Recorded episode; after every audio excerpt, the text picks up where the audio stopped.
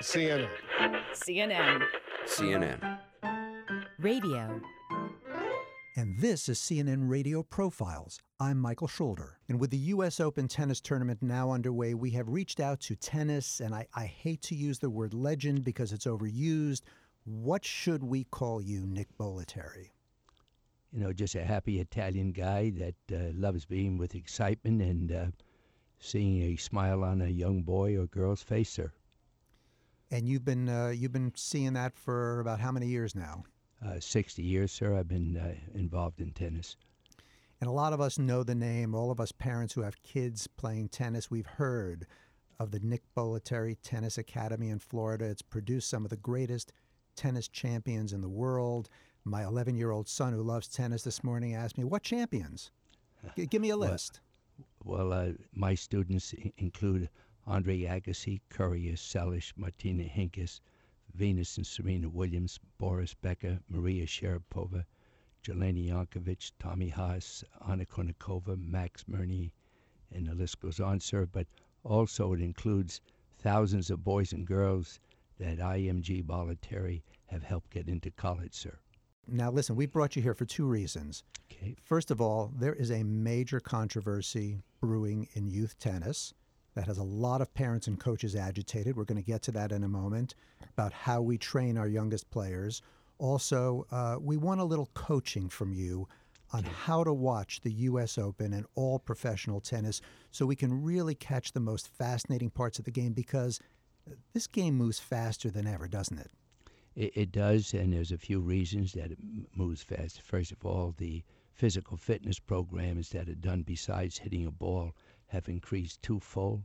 The evolution of rackets, uh, also the, the strings that they now use. Uh, it- it- it's unbelievable the spin and power that come on the ball. So, the physical fitness part of tennis is the major difference today because the game is based on speed, power, movement, solid foundation, and you know the average size now of the men players is probably up around six two, six three.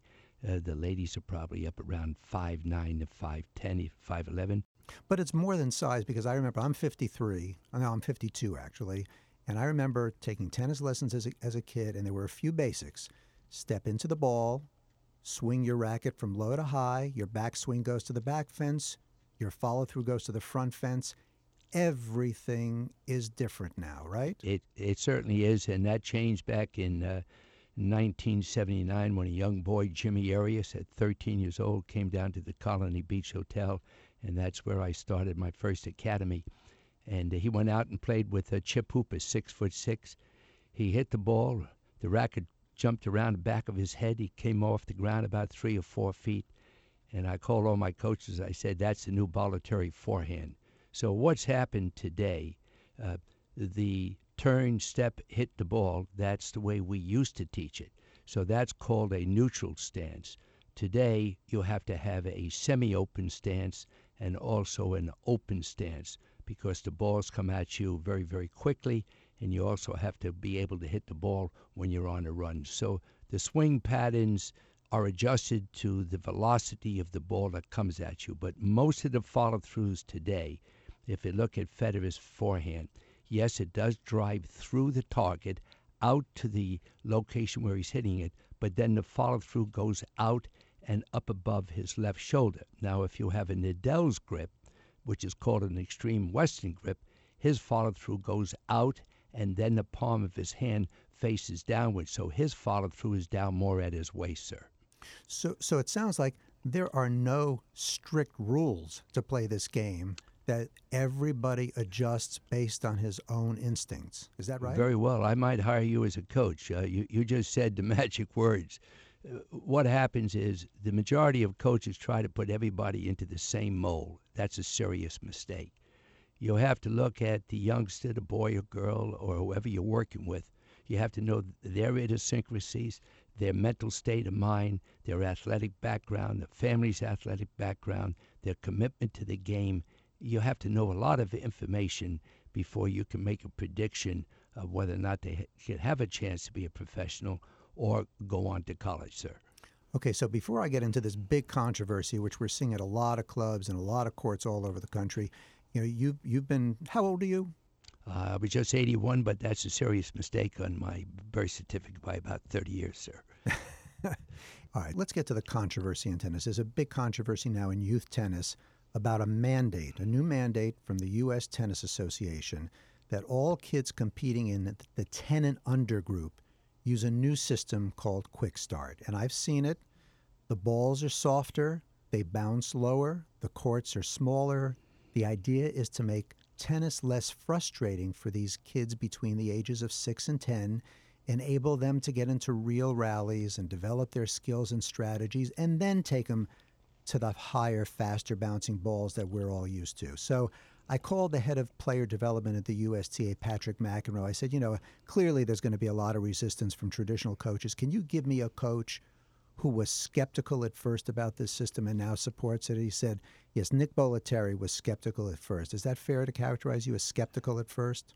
In fact, I threw him out. Uh, when the USTA came over to the IMG Academy, I said, take a look at those ladies and men listed on that uh, wall on my uh, stadium court. I don't need that junk. But I began to think about it. What we must remember is that the youth of today must have confidence not only in striking the ball, but if they have a little success in whatever they do, they'll come back. So, what does 10 and under tennis do? It gives you a darn good chance to make contact with the ball, have fun, and go home and tell your parents, I had a great day. In turn, that helps them in their homework, that helps them emotionally. Certainly, there are people who say, and justifiably so, it won't work for everybody. But overall, having young boys and girls being able to have some success means they'll come back and do it, and it'll help them in everything that they do. So the, the skeptics should look at this in more than just how good can you become. What does it do for that young boy and girl as a person in reference to confidence? So there are two issues here. There's the building confidence, and I have to tell you that my son, when he was younger, he used the regular balls, and then this new system came into play. He was not happy about it because to him it seemed like, oh, that's what the little kids do. I think it helped his game because the rallies lasted longer. He had to use more footwork. And because the rallies lasted longer, strategy came into play. And I guess my question for you is beyond the overall benefits of bringing people and keeping people in the game, can you develop champions between the ages of 6 and 10 if they're using this system? I don't think anybody can specifically say, can you develop champions? What you have is that these young boys and girls, because of the lighter rackets and the lower bounce, the grips, the techniques will, of course, give them more of a chance to be a better player in turn. Overall, the benefit of 10 and under tennis is the techniques will give them a chance to play the overall game. Now, when you look at the critics, certainly they have valid uh, concerns. Uh, would Andre Agassi, Mike Agassi, have let his son do this? Probably not. However, the majority of people that start out in the 10 and under tennis will benefit much more than not.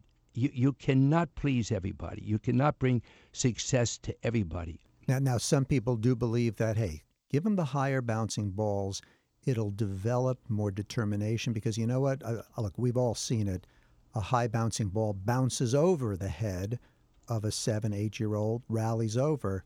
But man, if they work hard enough, they're actually going to start to get it and really build their confidence. And that's actually going to develop a better player. And it's going to teach kids how to deal with frustration.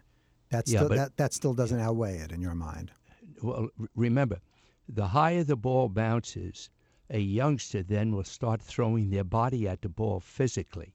When they have a heavier racket in their hand and the ball is a foot or so above their racket uh, or above their shoulders, that's why they will go to the extreme grips of a Western grip because that's one of the few ways that you can get a ball when it's way above your shoulders. So let me ask you: Are you using these these colored balls, these softer, uh, slow, uh, lower bouncing balls at, at your academy right now? we have uh, we have uh, four courts that are dedicated just for this because during the summer and during Christmas and Easter, the IMG Academy has a lot of youngsters that come down there. And we are using those balls, and we are now starting to use those balls with some of the elderly people in our, our adult program. But remember, when you want to teach touch and you want to teach the drop shot and slice, we use those softballs with the best youngsters coming up in the world. Why? It gives them the feeling how to hit the drop shot. The balls don't bounce too high, they come at a slower pace. And remember, confidence is built by success, and then you begin to put in the regular ball. So I use these balls with some of the best players of the world, sir. That's going to be news to a lot of people. Let me ask you, you mentioned Andre Agassi. Uh, he, he wrote an incredible autobiography. I mean, some of it is heartbreaking. In fact, I'm looking at the first chapter. He says, I'm seven years old talking to myself because I'm scared, because I'm the only person who listens to me. Under my breath, I whispered, just quit, Andre, just give up. His father had put so much pressure on him. He was at your academy. He didn't like the experience of being at your academy because he, I think it sounds like he was forced into it. You must see a lot of parents who are pushing kids who don't really want to uh, excel at tennis at the level that's required to really devote yourself at a Bollettieri type academy. Do you see a lot of parents like that, and, and, and how do you recognize them, and how do you deal with those kids? Well, first of all, the name of my new unedited biography, It Ain't Easy. And that is the most difficult job of most coaches is dealing with the parents. Now, I never read Andre Agassi's book, not one word. I remember Andre as a special person. Courier, Sampras, and all the rest of them said he should have been kicked out hundreds of times. But I saw something in this kid that was special. I was very fortunate in keeping Andre. We are very, very close. He's very much part of my new book. I believe he's the back cover. Parents, for most part, are very unrealistic, but that's their child. And normally speaking, everybody thinks their child is special. That's tough to argue. A lot of coaches are hesitant in telling the truth to the level that they sincerely believe that that youngster can get to. Why? The parent will take him to another coach. This is the job that coaches have. They have to tell the truth. And right now, we have 250 full time students at the IMG Academy, the tennis part. Maybe 2 or 3%, and that's stretching it, will become a, a top pro. The majority of the boys and girls hopefully will learn scholarships to major colleges and on all divisions. So the parents are the most difficult part for pros. Now, the reason why tennis is even more difficult is that parent is right out there, very close, and hearing the, the pro give a lesson. And they're right there, right next to them when they're playing the sport or in tournaments. Football, they're up in the stands. Soccer, they're up in the stands. Baseball, they're up in the stands. Basketball, they're up in the stands. The parents are right there. And that child feels, feels when the father and mother put down their, their head. How can you do that? I've mortgaged my home. This is what happens. And remember, the first thing that a parent should do when their child comes home, especially in the difficult times of drugs and violence and bullying in school, is to tell your child the second they come in that door, I love you, man, I love you.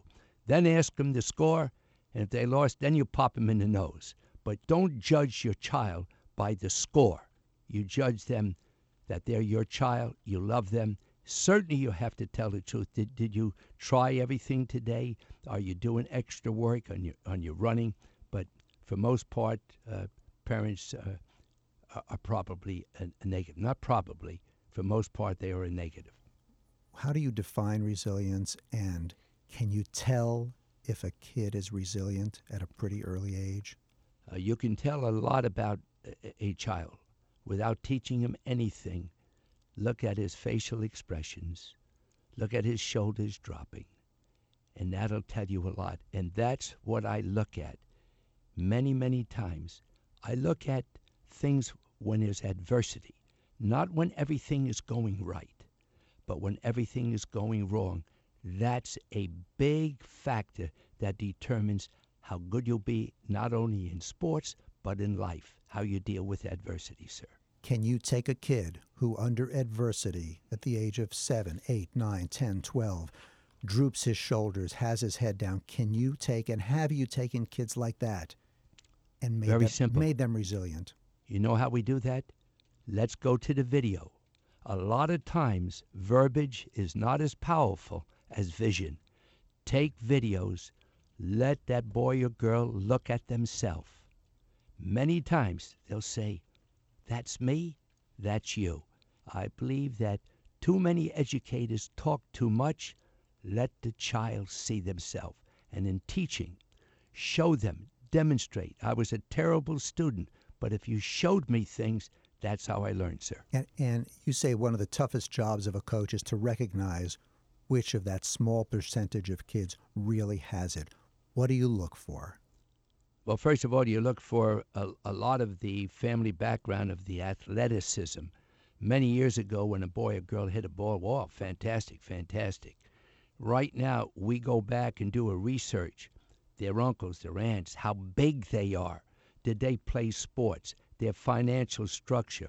What's going to be the, the pressure on the child when the mother and father give up their jobs, mortgage their home, work two jobs, the family is split. So you'll have to learn a lot more before you can say you have somebody special. To me today, I look at size. I look at athleticism. Um, if Michael Chang played today, I was doing American Express uh, at the U.S. Open, uh, and we took Michael Chang up on the stage, and we said, Michael, what would you do today? He said, Nick, I would still win, but I would have to adjust my game. Playing six, eight, ten feet behind the baseline? No way, baby. Not today. When you play eight, ten feet behind the baseline, the ball that you hit gives lots of time to the opponent on the other side. And when you play back that far, you have to hit the ball eight, ten feet above the net.